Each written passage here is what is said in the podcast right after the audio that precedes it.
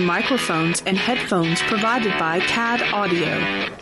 CAD Audio, expression through innovation.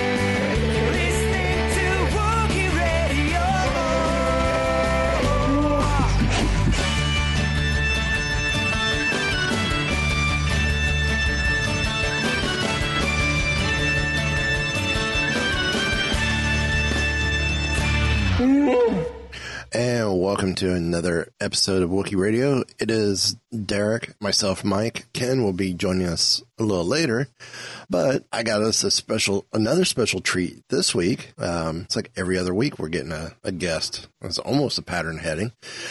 This week we have the creator of Troops, great Star Wars fan film, and probably one of my favorite comic one-offs or series of one-offs from the Dark Horse era. That's Tag and Bink, that whole storyline, and that would be Kevin Rubio. How's everyone doing? Good. So good. So yeah. I guess currently you're doing a lot of stuff over on the DC side of things now, a little bit. Well, I wrapped up. I was one of the contributing writers for Justice League Action. Okay. Nice. And actually, currently, I am doing some stuff for a Spanish show, and that's not Spanish language, but actually doing a show from Spain. And I don't know if I'm able to elaborate any more than that. Just what you said there is perfectly fine with us. But looking back, your history, Thunderbirds Are Go, Avengers Assemble, Ben 10, Omniverse, an episode of Power Rangers Samurai? I think I did about 3 episodes of Power Rangers over 25 years. Of course, you wrote one of the most well-known episodes of Star Wars The Clone Wars with the Bombad Jedi arc. Thank you. And then, of course, I think this might be the one that possibly put you on the map, Troops. Mm-hmm. Yes. How did the whole idea behind Troops come about? I told it a couple of times before. It generally came about during the Star Wars Special Edition re-release back in 1997. The gang I used to hang out with, all very creative individuals. One of them, Stephen Melching, who has since gone on to be a co-producer on Star Wars Rebels, as well as a contributing writer for The Clone Wars and many other shows like myself. He and my friends David Hardgrove and David McDermott were talking about doing kind of a parody comic strip series that they were going to write for in a magazine called Sci-Fi Universe, and the comic strip is going to be called Tales of a Death Star Scanning Crew.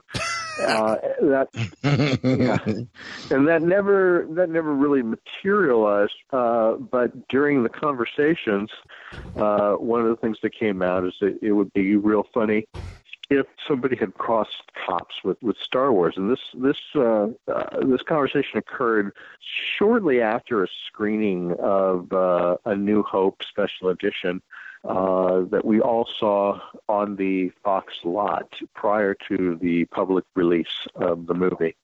And when nobody else kind of ran with that, I asked if I could. And rather than go home, I instead went back to my office and watched a couple of episodes of Cops, which I had access to because my office was right next to the the tape vault. And then I wrote Troops that night and earlier the next morning, and kind of went from there. Okay. Now, were you surprised by the reaction that Troops got? I know when I saw it, people were going, "Oh, it's episode 4.5." No, I was pleasantly surprised by the reaction. It was kind of a slow burn because, you know, the initial showing of Troops was not on the internet. It was at the San Diego Comic-Con in July of '97. It didn't make it to the net until almost a year later, in the first weeks of February of '98. And from there, it kind of snowballed, and was completely taken by surprise over the success of it. And you got to remember, this is before things like YouTube and other right. Aggregator sites. And nobody had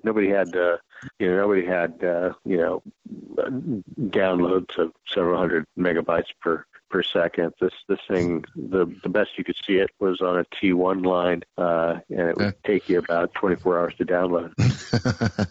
Yeah. It must have been a lot of fun showing it at Comic-Con, though. Oh yeah, no, it was really neat, especially the that first showing. You know, I'm sure the organizers at that point would have the same kind of reaction I would have to people saying, "Hey, I got this cool little Star Wars movie." And we were in a modest-sized room, and the word got out, you know, about it. And it because I think it was the 20th anniversary of Star Wars, it was obviously, you know, it's on people's mind, and we had a overflowing capacity in that room. And at the time, I think just the largest screen we could get was something like a 36-inch, TV. But everybody loved it. And we ran it. I can't remember if we ran it twice or if we ran it three times during our panel time. And word spread, and by the end of the con, I think it had shown about four times in three different panels. That's cool. Now, I know that was a little over 20 years ago. Any chance of maybe a sequel or the sequel maybe being a spin-off spoof of Live PD? Nah. You know, these things, any film you make is a little is hard and sometimes taxing, and it's one of those things where I have paid stuff that kind of has to take precedent, and generally now, like everybody that I was able to make, borrow, and steal from 20 years ago, we're all, you know, working in the industry, and I don't generally like to take advantage of my buddies and ask them to do freebies. So unless, you know, I had a nice budget behind it and a good idea, I just don't really see putting the effort forth. Because I have other work that takes precedent. So what if would you consider if say Lucasfilm offered you some kind of series or something? Oh sure, no, absolutely. There was talk about Tag and Bink as a cartoon series with Hasbro back in as early as 2005.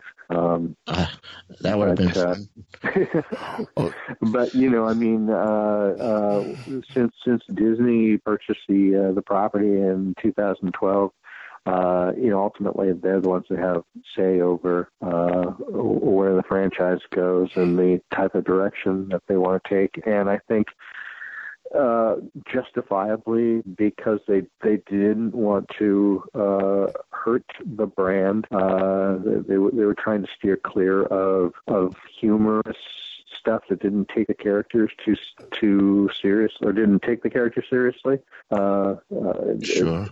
Initially, because even though Star Wars has been around for 40 plus years, and everybody thinks that you know that everybody knows these characters, everybody loves these characters, you know, somewhere you know, it's a kid's first time of seeing Star Wars. You know, there's There's a 10-year-old out there who maybe has not seen any of it, and Solo is going to be his first exposure to the Star Wars universe. And I think they were talking about that recently on Nerdist. If you check the internet about the Stupid Monkey production of Star Wars Detours and why that was not released, is that they didn't want people's first exposure to Darth Vader to be that of a joke, and really wanted to be something that was serious. But to answer your question, sure, if Lucasfilm came to me tomorrow and say, hey, Kev, we want to do a series and we would like you to be a part of it, absolutely. Okay. Now, how did you, speaking of Tag and Bink, how did you come up with the concept for those two and then the eventual journey that they take? Well, Dark Horse approached me a couple of months prior about doing some shorts for their Star Wars Tales line. And I think I probably submitted about 4 stories, and they had been doing rather well. And that's when they approached me if I wanted to do a long series of original characters. And it was their request. They wanted something with stormtroopers. They were almost asking for a Troops 2. And, I told them that I really didn't want to take that route, but that I would find something that would include stormtroopers. And growing up, I was always a fan of theater. It's where I started out. And one of my favorite plays was a play called Rosencrantz and Guildenstern by Tom Stoppard, which is about 2 side characters in the play Hamlet. And so that was how I basically came up with the idea, that I ate Tom Stoppard and used the characters of Rosencrantz and Guildenstern as the jumping off point for Tag and Bink. Okay. So you start off with the Tag and Bink are dead. Yes. And then later bring them back. Well, yeah. Well, I mean, because the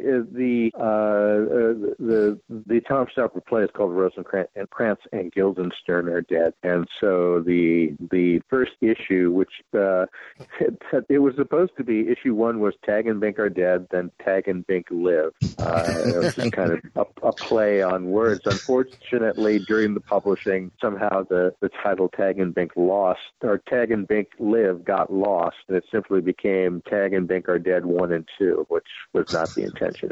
It's really, it's Tag and Bink are dead and Tag and Bink live. And then I had initially wanted to do 3, just like Star Wars, Empire, and Jedi. And the third one was going to be Tag and Bink Return.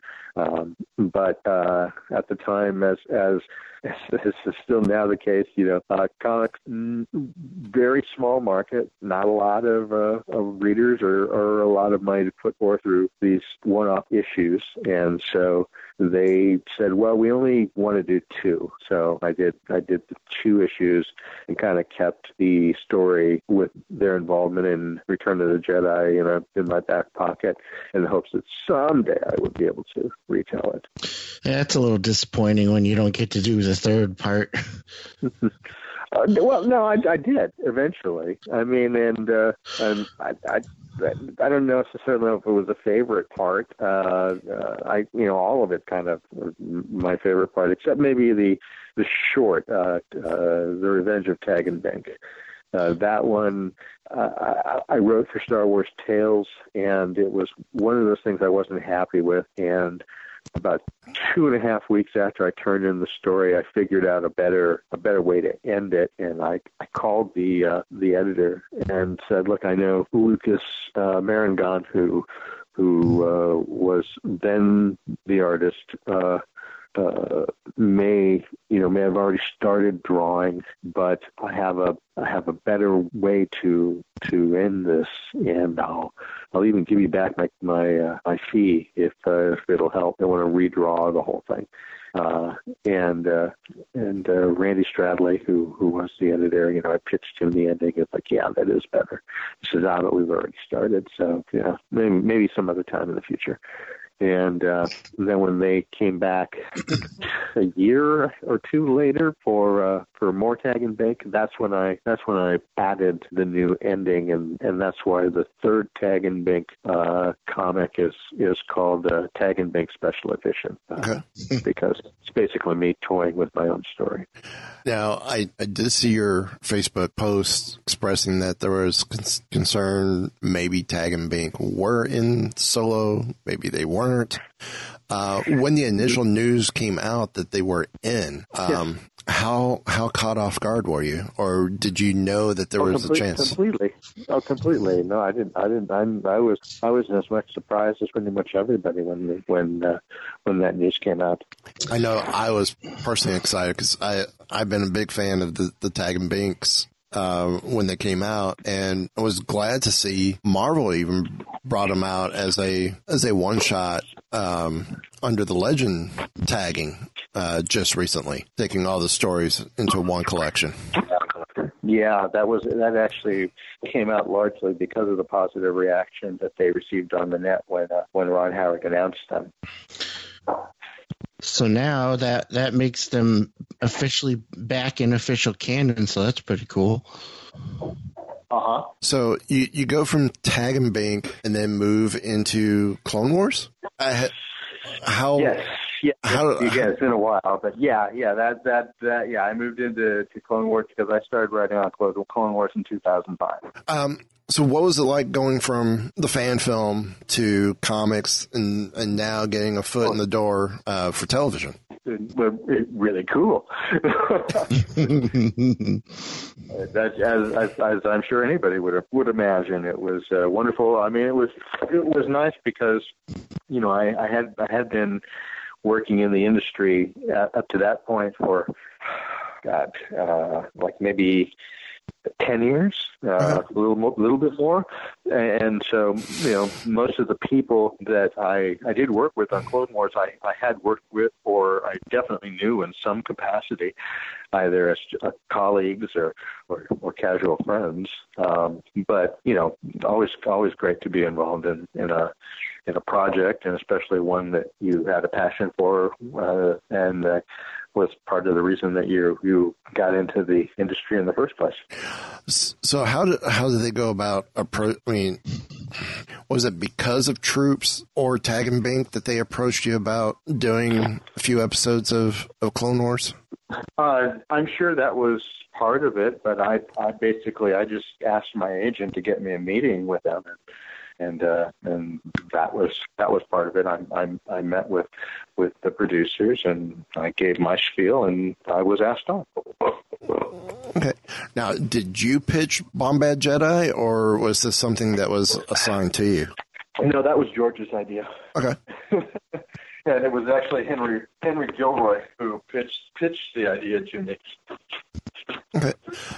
So, did you take some of the Tag and Bink when they were Jedis and translate that into Jar Jar Binks, or no? This was a story premise that was near fully formed when I received it from Henry. It changed slightly because initially Asajj Ventress was supposed to be part of it, and Quinlan Voss was supposed to be part of it. And then, I remember that first year, everybody was just kind of, you know, feeling their way through it and working out pipelines. And really, it was a groundbreaking cartoon for its time. And so there's a lot of money being put into it for R&D and the look. And again, like I said, getting everything up to George's standard. And so as I neared closer and closer to final draft of the script, certain story elements were changed or stripped away, either because our technology at that time was not there yet, or budgetary things. So, there was no cross-pollination of a story that I had that I then put into it. This was a story that originated by George, further developed by Henry Gilroy, and then I did the customary outline, first draft, second draft, and then Henry, as the story editor, came in and did a polish. Mm-hmm. And in the end, even George contributed to a couple of different line reads in the booth while they were doing recordings, and so there's one that I'm always given credit for, because I think, oh, well, that's, you know, that's very my sense of humor. But in fact, it was George who had suggested it. Oh, wow. So, yeah. That's kind of interesting. Then you and George kind of have a similar sense of humor. Almost, it sounds like. I think George's humor is actually a little drier and more British than mine. But you know, most people don't consider him to be a funny guy, but I think he is. It's just a different style of humor. Right. Yeah. Yeah. I've always thought of him as kind of funny that way, but definitely dry. Yeah. So, what would you love to do as your next project in the Star Wars universe? What would I like to do as my next project in the Star Wars universe? Whatever they ask me.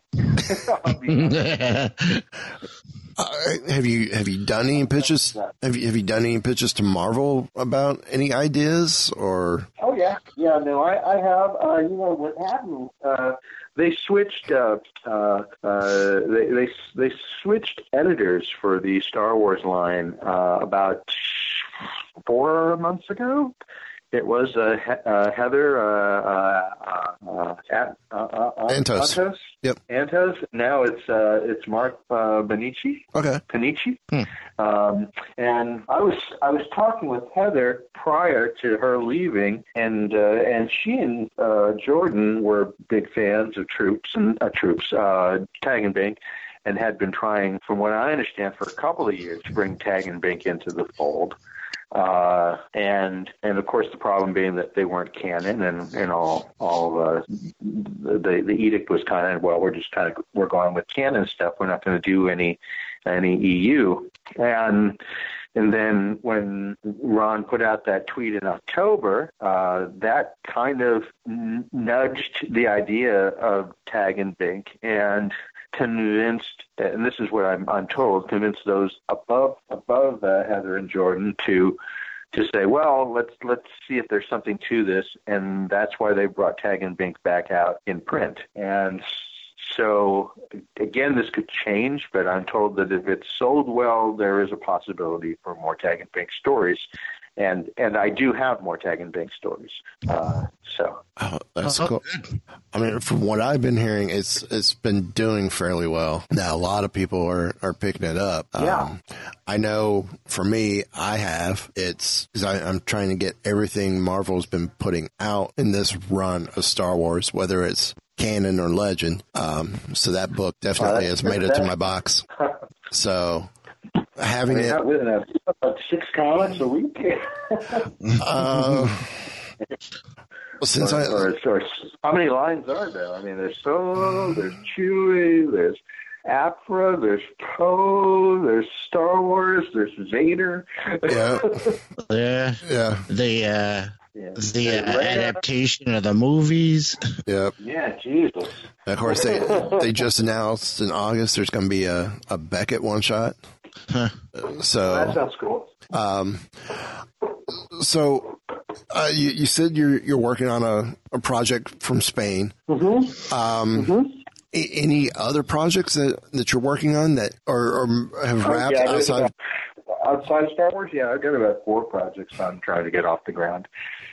Pitched 2 of them to Amazon that I'm waiting on. There's another one that's kind of an action-adventure piece. And that's kind of par for the course for a lot of, you know, working writers, producers in Hollywood. Everybody's got a project that they've either got they're working on, or that's in turnaround, or that's that they're pitching. I think over the course of 20 plus years as a writer producer. I maybe had, out of all of my projects, I think 5 of them have gone to pilot, and only one from that has gone to series. So, you know, it's just, you work and you hope something sticks. Yeah, unfortunately, that's the nature of the business, but it's got to be rough sometimes, or frustrating at least. There's an amount of that. But, nice way to make a living if you can make a living. Yeah, sure. Yeah. Now with the new trilogy and of course the new standalone films, has there been anything that you've been extremely pleased with and pleasantly surprised, or something that's been disappointing? I was very, very pleased with the most recent one, Solo. I had a blast with it. I just thought it was a very fun film. Oh, good! I'm going to this weekend. A lot of people are saying, "Oh man, you know, it's everything. Everything's been so dark," and I don't know. I just thought it was fun and entertaining, and I really enjoyed it. Nice. Can't wait to see it. Yeah, I think we're seeing it tomorrow. And cool. Yeah, and of course, I'm a big fan of Emilia Clarke. So. Sure, yeah, that helps. One of the nicest smiles in science fiction and fantasy, I think. You can't argue there. Yeah. This is true. Has there been anything that you kind of wish they didn't do or left out? No. I mean, by and large, I found all of the new stuff to be entertaining. I like some stuff more than others. You know, some things I like more than some fans. I don't, you know, it's not one of those things where I say, you know, God, I really think they should do this. To me, it just as a fan and as an audience member, I just feel like, yeah, well, you know, as long as it's good and it's entertaining and it's a well thought out story, I'm cool with it. You know, there's. Even, you know, Forces of Destiny, which in my opinion is really, you know, set up to well, it's all set up to push product, but, you know, even those, the 2-minute Forces of Destiny stuff, it's like, well, you know, that's okay. Yeah. But it's not, fun. There's nothing where I go, oh God, I wish they hadn't done that. There's, you know, I've really been entertained by a lot of it. Funny enough, I think the thing I've enjoyed most is their web series, the Star Wars show. I love Dee and Anthony. I think they're just great, and I think it's a really well produced show. We reference stories from them quite often because we're fans ourselves, and it's great seeing a show that comes direct from Lucasfilm. But it doesn't feel like it's a vehicle for Lucasfilm. Well, I'm like the people that produce the show are just as big of fans, if not more so than people watching.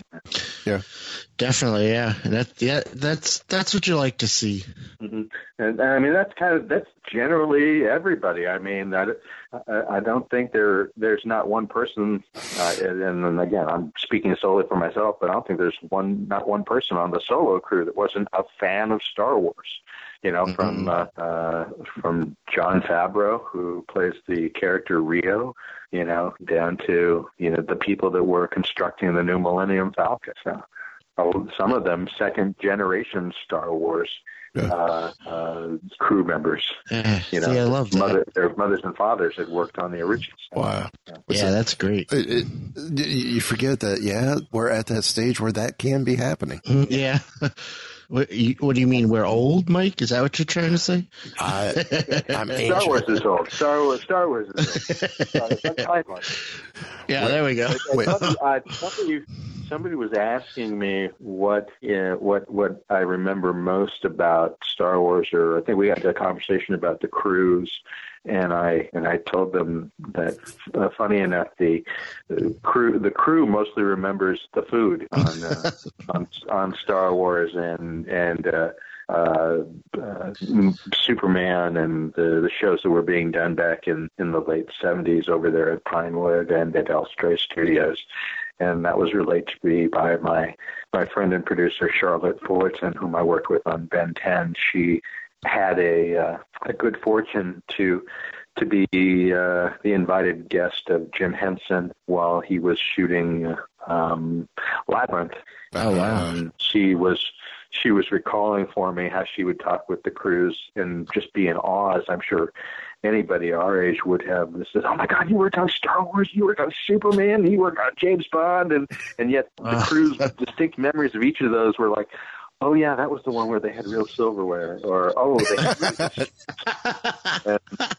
real and then, one of them was like, yeah, they gave us actual mugs for coffee and tea when we worked on that one. And I'm thinking, yeah, that's kind of, because if somebody asked me what's my best memory about Cheers, which I worked on, I was like, oh, the potato bar on Thursday nights, or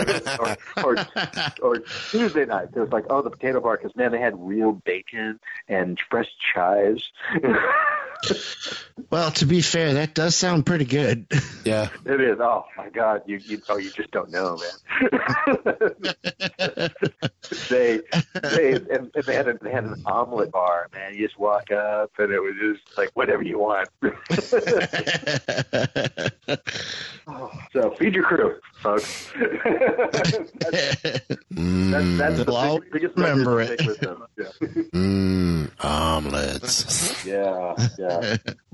Real clarified butter, but we're getting off on this. Just a little, and I'm getting hungry. Yeah. Yeah. Okay, there's a wall. We're trying to figure out who's asking the next question. Of all the Star Wars stuff you've done, I know this is going to be a tough question. What's been one of your favorites, or the top favorite project that you've done? I think one is one that people have never seen, unfortunately. I used to be a contributing writer for Star Wars Insider, and I did interviews, but it wasn't interviewing actual people, it was interviewing the characters. And, that's awesome. The editors of the magazine basically gave me free range, and they said, you can do any character. And so I started small, and I did stuff like C-3PO and Dexter Jetster and Lama Sue, and then with the Revenge of the Sith coming out, I decided I'm going to do Anakin, and so I did a long interview with Anakin. And it was one of those things when I turned it in, I get a call from the editor and said, oh, you're doing him. I said, yeah. You didn't think you were going to do him. Said, you said anybody. He says, yeah, but it requires a whole different contract. Because obviously anything you do for Lucasfilm, becomes Lucasfilm. And they always, everybody signs a contract whenever you take on a piece of work.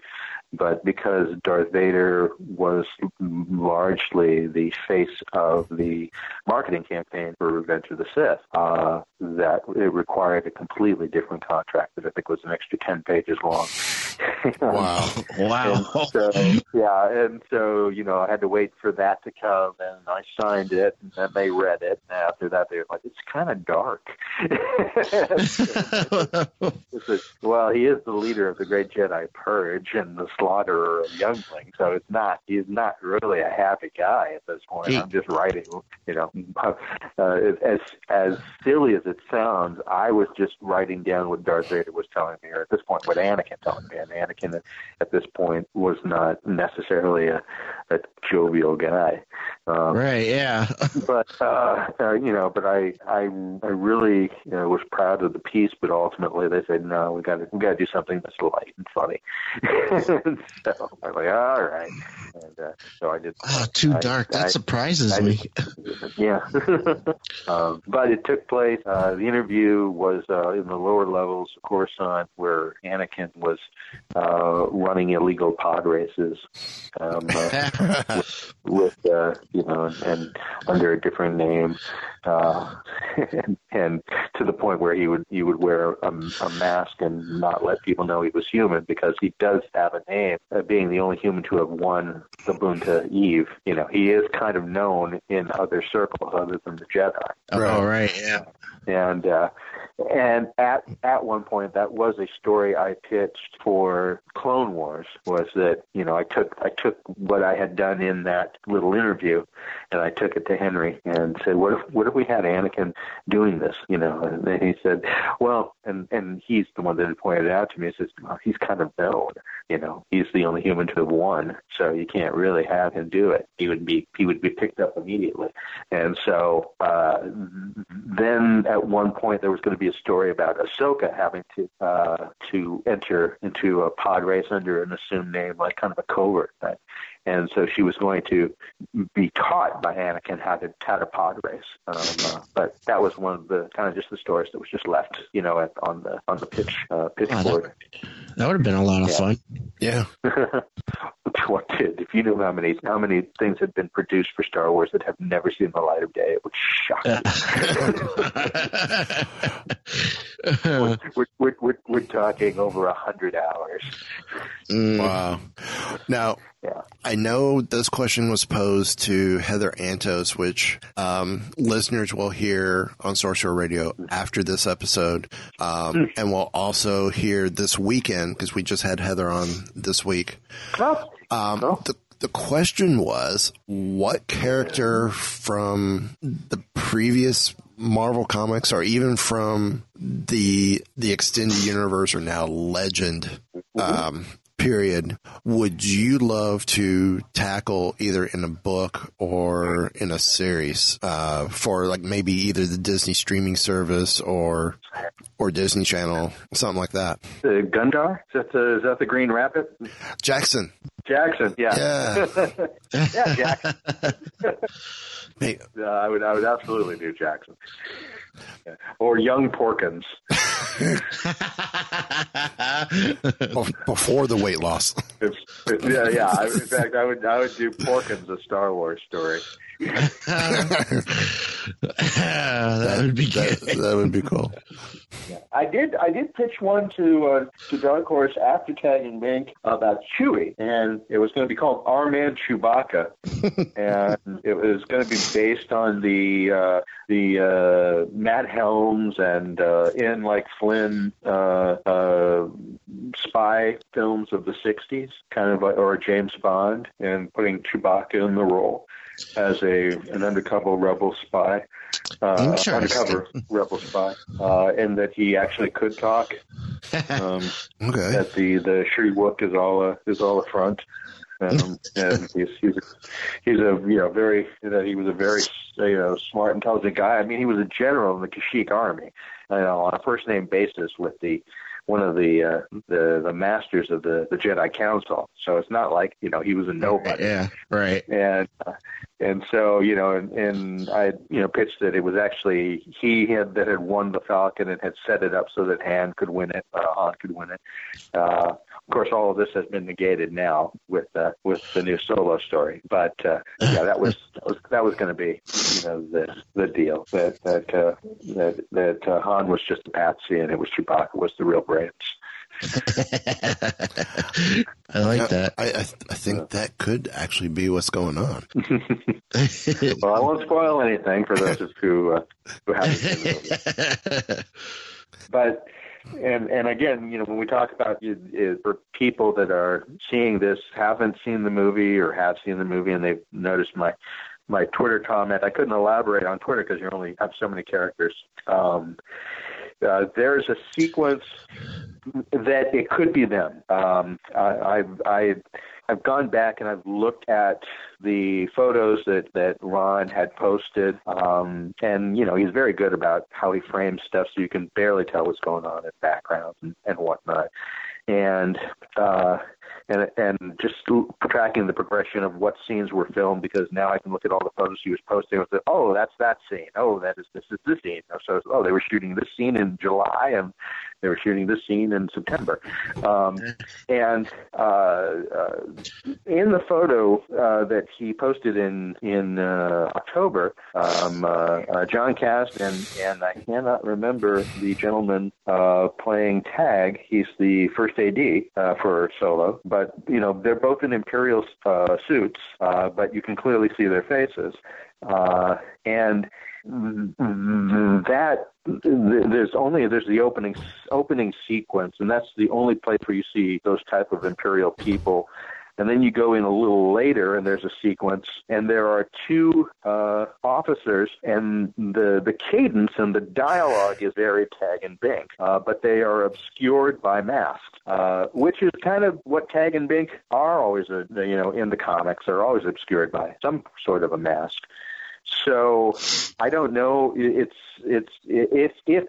they did make the cut, then that would be them in my mind. And it might have been where the guys did the scene, and then they later decided to put masks on them digitally, which Star Wars has a history of doing in the past two. In the franchise, you know, they took Adam Driver a couple of scenes where he did something with the mask off, and they decided, he needs the mask on here. So they've done that before, and they might have done that here for performance. But I honestly, I don't know. But people seem to think that's got to be them. And the dialogue is very Tag and Bink in that particular scene. So I kind of go, yeah, okay. Unless until John or Ron Howard says otherwise, I'm thinking, oh, okay, well, that could be them. Yeah, sure, why not? I'm hoping. Yeah. I can't wait. Yeah, and it's a great scene. That's the thing. I'm being purposely withholding, but it's a very funny scene. And I go, yeah, that would if I was writing it, or if Marvel had said, hey, we want you to do another Tag and Bink, and we want it to tie in with Solo, the scene that people are saying are Tag and Bink, that would be the scene that I would have used to tie them in. So. Huh. Well, that's pretty cool. Yeah. Well, and, you know, it's weird because, you know, with The Force Awakens, you have those two guys walking down the hall when Kylo is going crazy, and then the troopers, and then they turn around, and the people say, was that Tag and Bink? It could be. Yeah. Now, until I write it. Yeah. Yeah. Any two random guys that are walking together that have masks on could do that. That's the beauty of the structure. Now, exactly. There's been rumors that in 2020 we'll get either Kenobi or we'll get Boba Fett. Would you like to see either one of these, or is there another character you would love to see with a Star Wars story? It sounds like a cop-out, but I just like to see a good story. I think it, because, you know, I mean, it's not like Solo was number one on my list, and I'm dying to see a Solo piece. But it was really entertaining, and so I just want to be entertained. If it's a well-crafted story and well executed and exciting and worth whatever money I plunk down, I'm fine with it.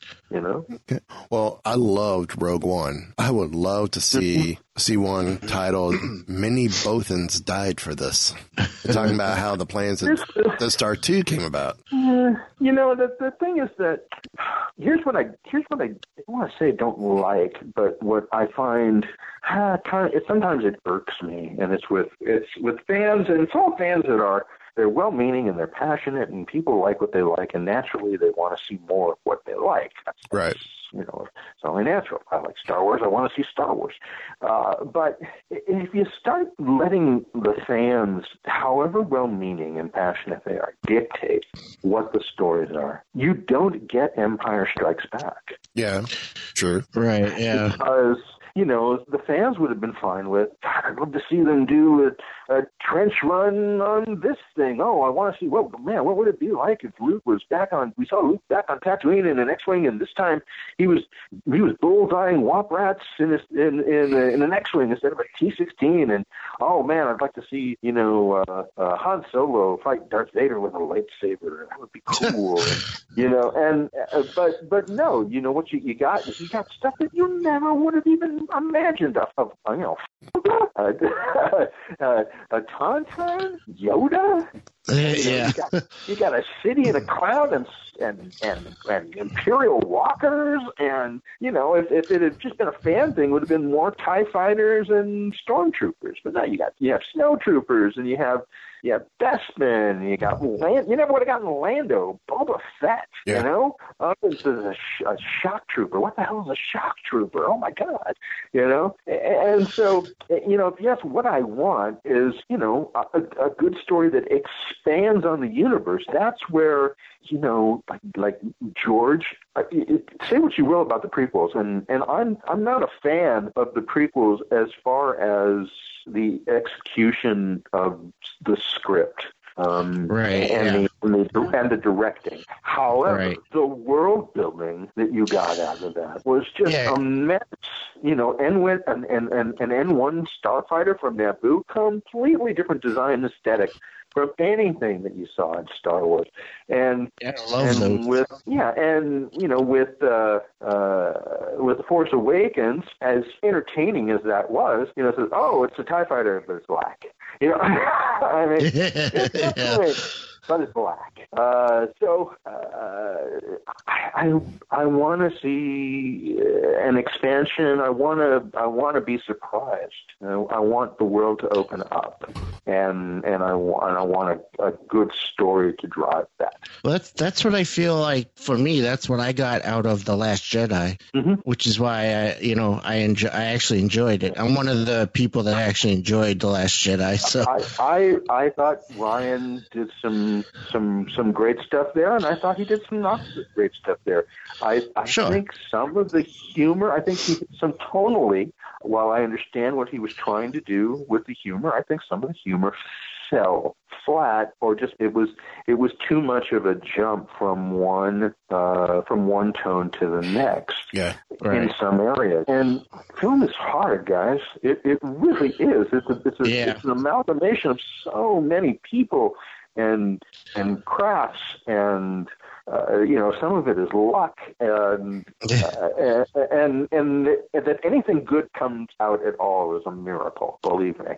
And again, you know, everybody complains that, oh, you know, Ryan ruined it, and there's a you know, Kathy Kennedy was a social agenda or something to spearhead women, and Luke would have never done that.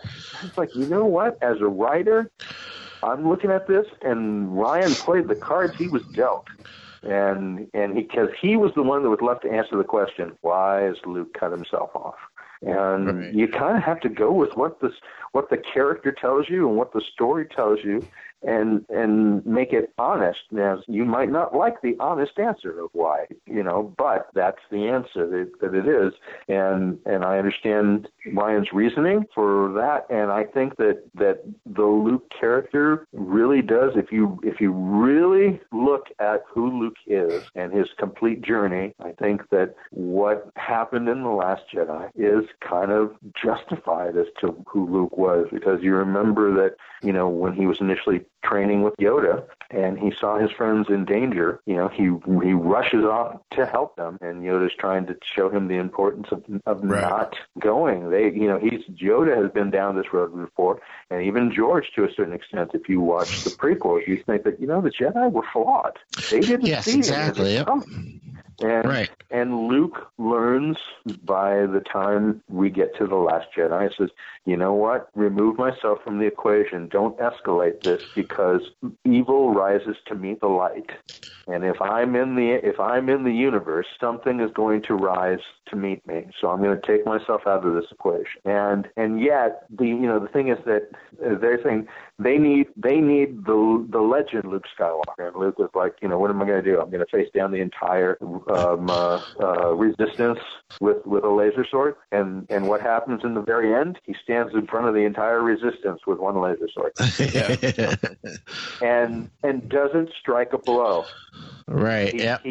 He wins without drawing any blood, and in the process becomes the legend that is the spark that will ignite the rebellion, as we saw with Broom Boy. Yeah. There, that's what I do. I do an entire cartoon based on Boy. That'll work. There you go.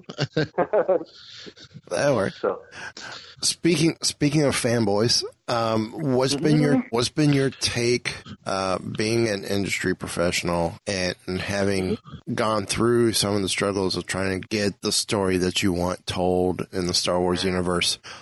What's been your take of the fact that the ones that hate Star Wars the most happen to be Star Wars fans, and some of the... I would argue that if you hate Star Wars, you're not a fan. I would too. You see, I mean, it's like there's the phrase, God, nobody hates Star Wars like a Star Wars fan. And I said, well, how can you be a fan if you hate it? Right. And the thing is that it's not.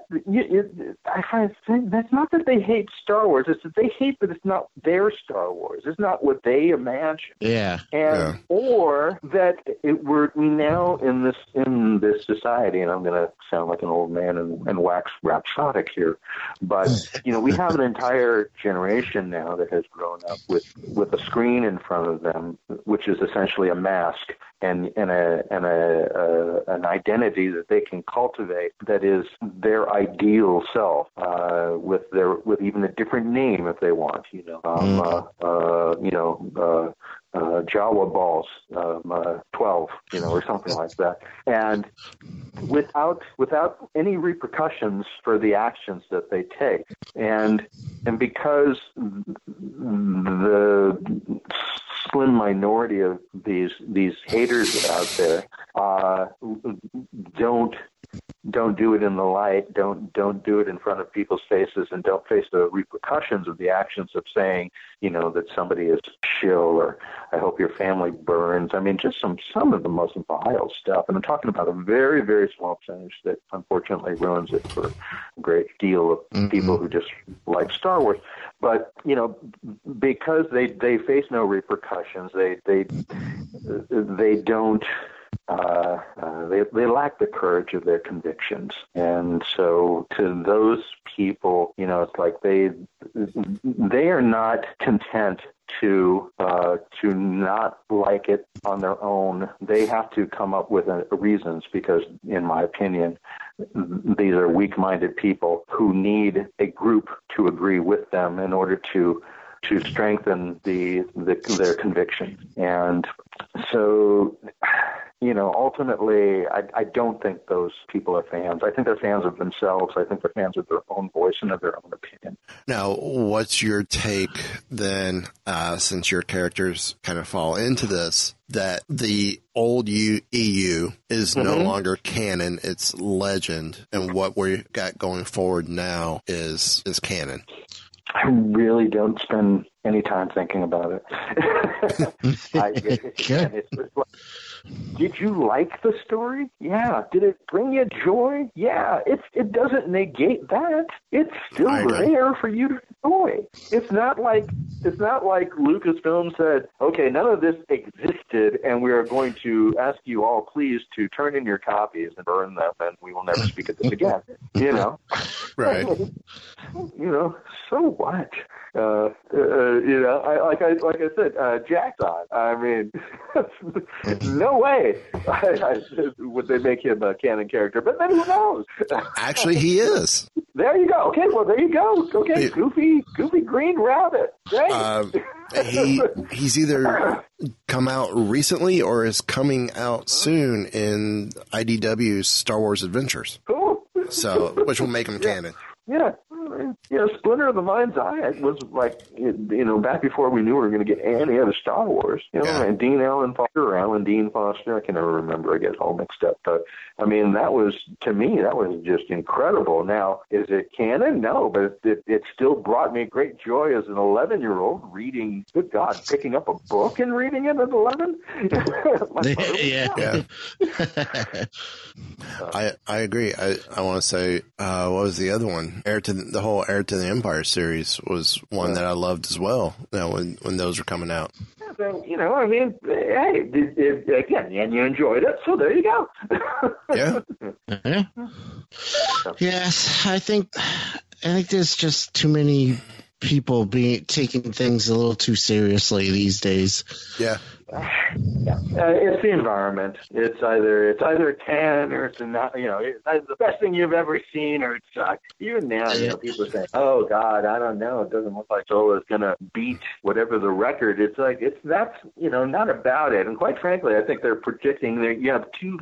As we speak now, on the 25th of May, the Hollywood Reporter is projecting that Solo: A Star Wars Story will make anywhere between $105 and $110 million over a 3-day weekend.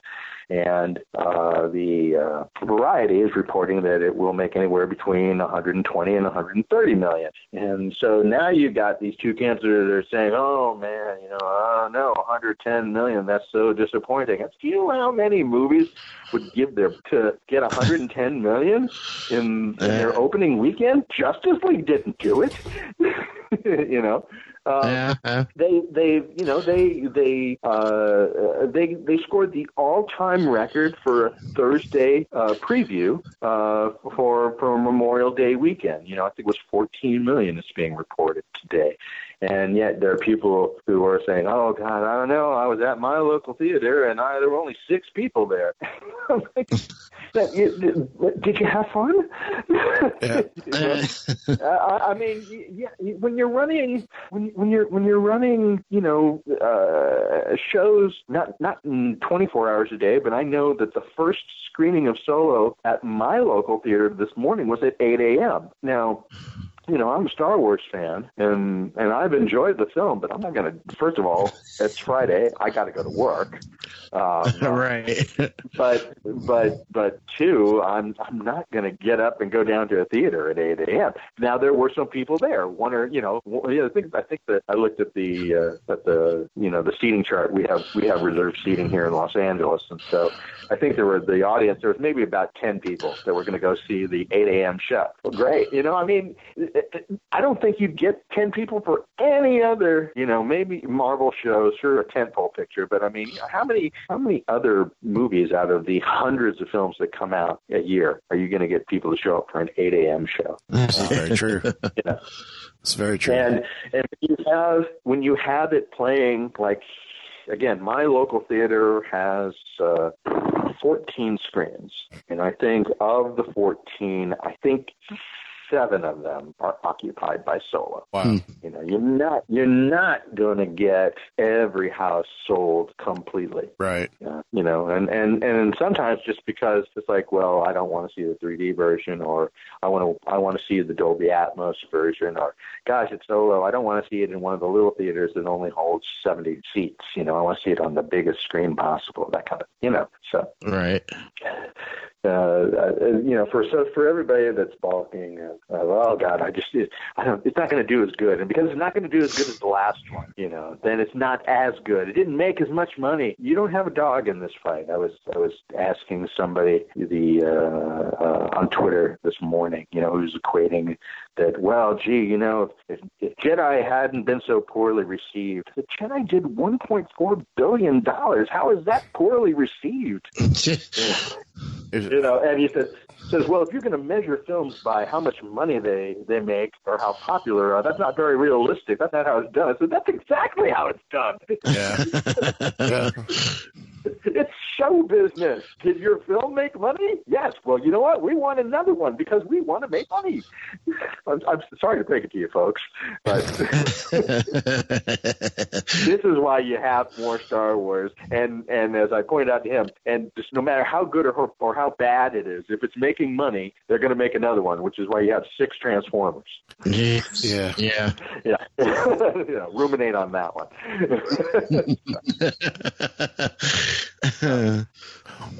Well, so yeah. Ken's joined us for what brief time we have left for the next 3 minutes. Hey. So, Ken, well, we're on with Kevin Rubio, of course, from Troops and Tag and Bink and the Bombad Jedi of Clone Wars. Hello. You got a question for him that might not be asked? I don't know if you guys have covered what you haven't covered, so I'll jump in when I got a question on, you know. Oh, wow, okay. It's the one shot, because I was going to try to end it with a question from you. Okay, well, brief, Democrat, left-handed, 5'7". Well, why don't we go with something that I don't know if you guys got this, but did you go over how he got into movie making and stuff? Well, no, actually. I don't think we did. You're known for the Star Wars fan films and stuff. How did you actually get into filmmaking? You know, I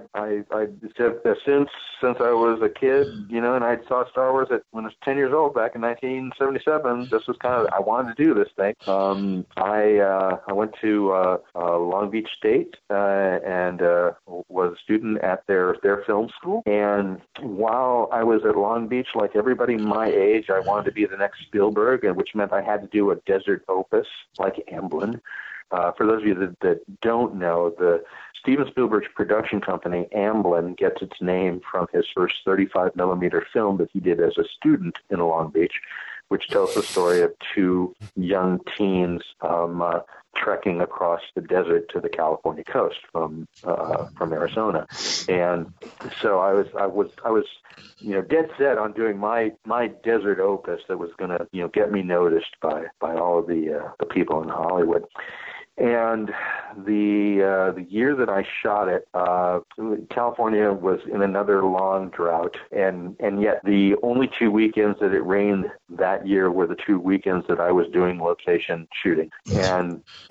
And so I was out of time and out of money, and I had been in the film program for 3 years. And for those 3 years, my good and oldest friend in Los Angeles, Drew Massey, who is a Muppeteer now, had always been bugging me. He says, "We got to do an animated film. Come on, let's do something."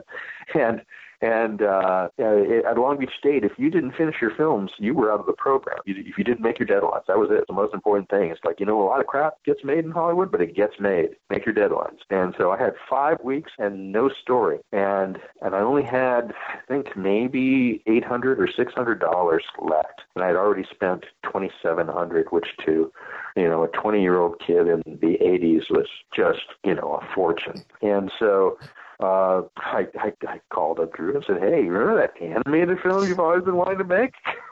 Let's do that." And so he and I and my other friend, Frank Reiterberg, who came in and built the sets, we did a Frankenstein animated piece.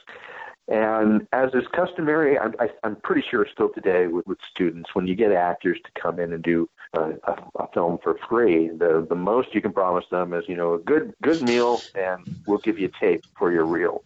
Well, by the time I was finished with the piece, I didn't have enough money to transfer the film. This was back when we still shot film, kids. I didn't have enough money to transfer the film to videotape.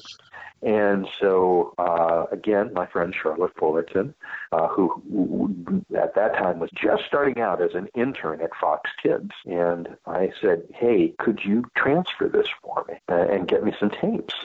And so she said, "Yeah, sure. I'll sneak it in." And I jokingly told her, I said, "And, you know, if you want to show it to your bosses and get me a job, that'd be awesome too." And so a couple weeks or days later, she came back with like 5 video cassettes that I could give to the cast members that had performed on the on the film for me, and she said, "God, this was really good, Kevin." And I said, "Oh, thanks, man." She said, "No, it's really good." I showed it to my bosses, and they want to hire it. And so my first job was as an animator for Fox Kids back in 1995 or 94. Yeah, 94 or 92, one of those. But yeah, that's and that's how I got into the industry. In fact, my Academy card still says animator rather than writer producer. Wow! because that was how I qualified. I had enough hours of animation on TV to qualify as an animator. Wow. Well, a quick follow up to that, real quick. What shows were you doing back then? I initially started off doing the promos and the IDs for Fox. So, whenever you say, we're after these messages, and we'll be right back. Or, you see, in children's television, what a lot of people don't realize is that there are, there are tighter restrictions on children's television than there are in adults, particularly if it's network. Now, networks don't run cartoons anymore. The Saturday morning and the afternoon cartoon schedules ended with networks about 2 years ago after a long run since the 50s. However, the FCC regulated that because you were showing commercials during those time periods geared towards kids, and because sometimes kids do not have the developmental capacity to distinguish between what is a commercial and what is a show, and quite often it was a show that was designed to sell the toys, thank you He-Man and G.I. Joe of the 80s, you have to signify, even on cable today, if you watch Disney and Nickelodeon and Cartoon Network, you will always see a spot that will say, and now these messages, or and now back to our show, because you have to tell the kids we are going into a commercial and we are coming out of a commercial. Notice it's not going into a television show and coming out of a television show. Because the commercials pay for everything, so it's always geared towards it favors the commercial. And so I did the animated characters for the pieces that would tell you, hey, we're going into this commercial and we're going out of the commercial. That's how I started. And then from there, I became the head of the Fox Kids Cell Animation Art Department. This is, again, back when we used to actually draw on paper and paint on acetate. And because I had a limited background, but a background in animation, I was basically the one that was in charge of all the physical media that would be imported back to the United States from Asia, and I would restore and appraise the physical animated cells from all of the Fox properties. And then from there, I went to Warner Brothers, where I was a writer-producer for Kids WB, and did a lot of promos and marketing for them, and just kind of hopped around for that. Okay. Where can people find you on the internet? You can find me Twitter, Instagram, YouTube, at the THE or the Kevin Rubio. And that's it. Awesome. That's kind of the all-purpose handle. Also, I do some stuff. I'm currently director of special projects at my friend's studio, Synaptic, that also has a YouTube site. So I've done a couple of things for them on that YouTube site just to amuse myself. And that's SYNAPTIC Synaptic VFX, I think is what it is on YouTube. So you can. I did some Star Wars stuff there, and some. I think I did a Wonder Woman homage. It's one of my favorite characters, and what I did for Justice League Action. Really liked Wonder Woman. So. And if you're, I guess if you're in Spain or France, you can see my work in about a year for a show. I think I can say what it is. It's called, I may be pronouncing this wrong, Gormiti. But I did, and I also did something called Vault of the Wonder Year for Asia last year, which is now running in the Pan. So if you're in the Pan Pacific, and I think maybe Australia, you might be able to see that show. Okay.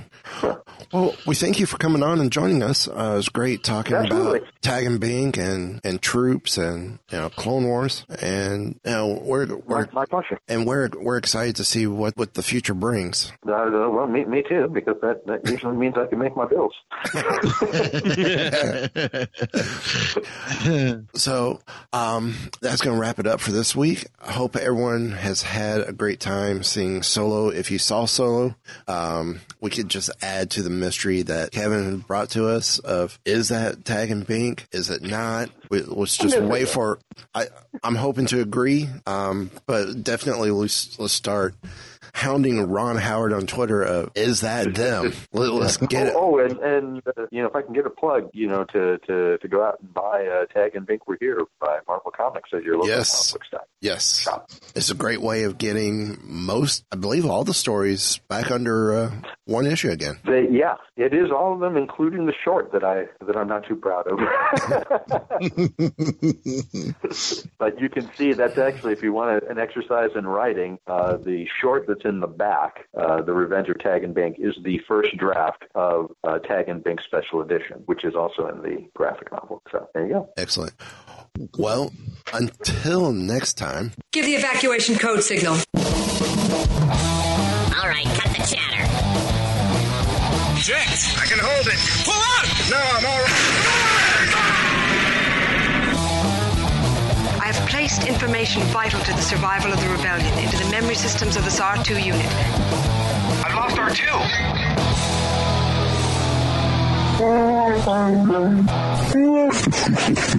R2.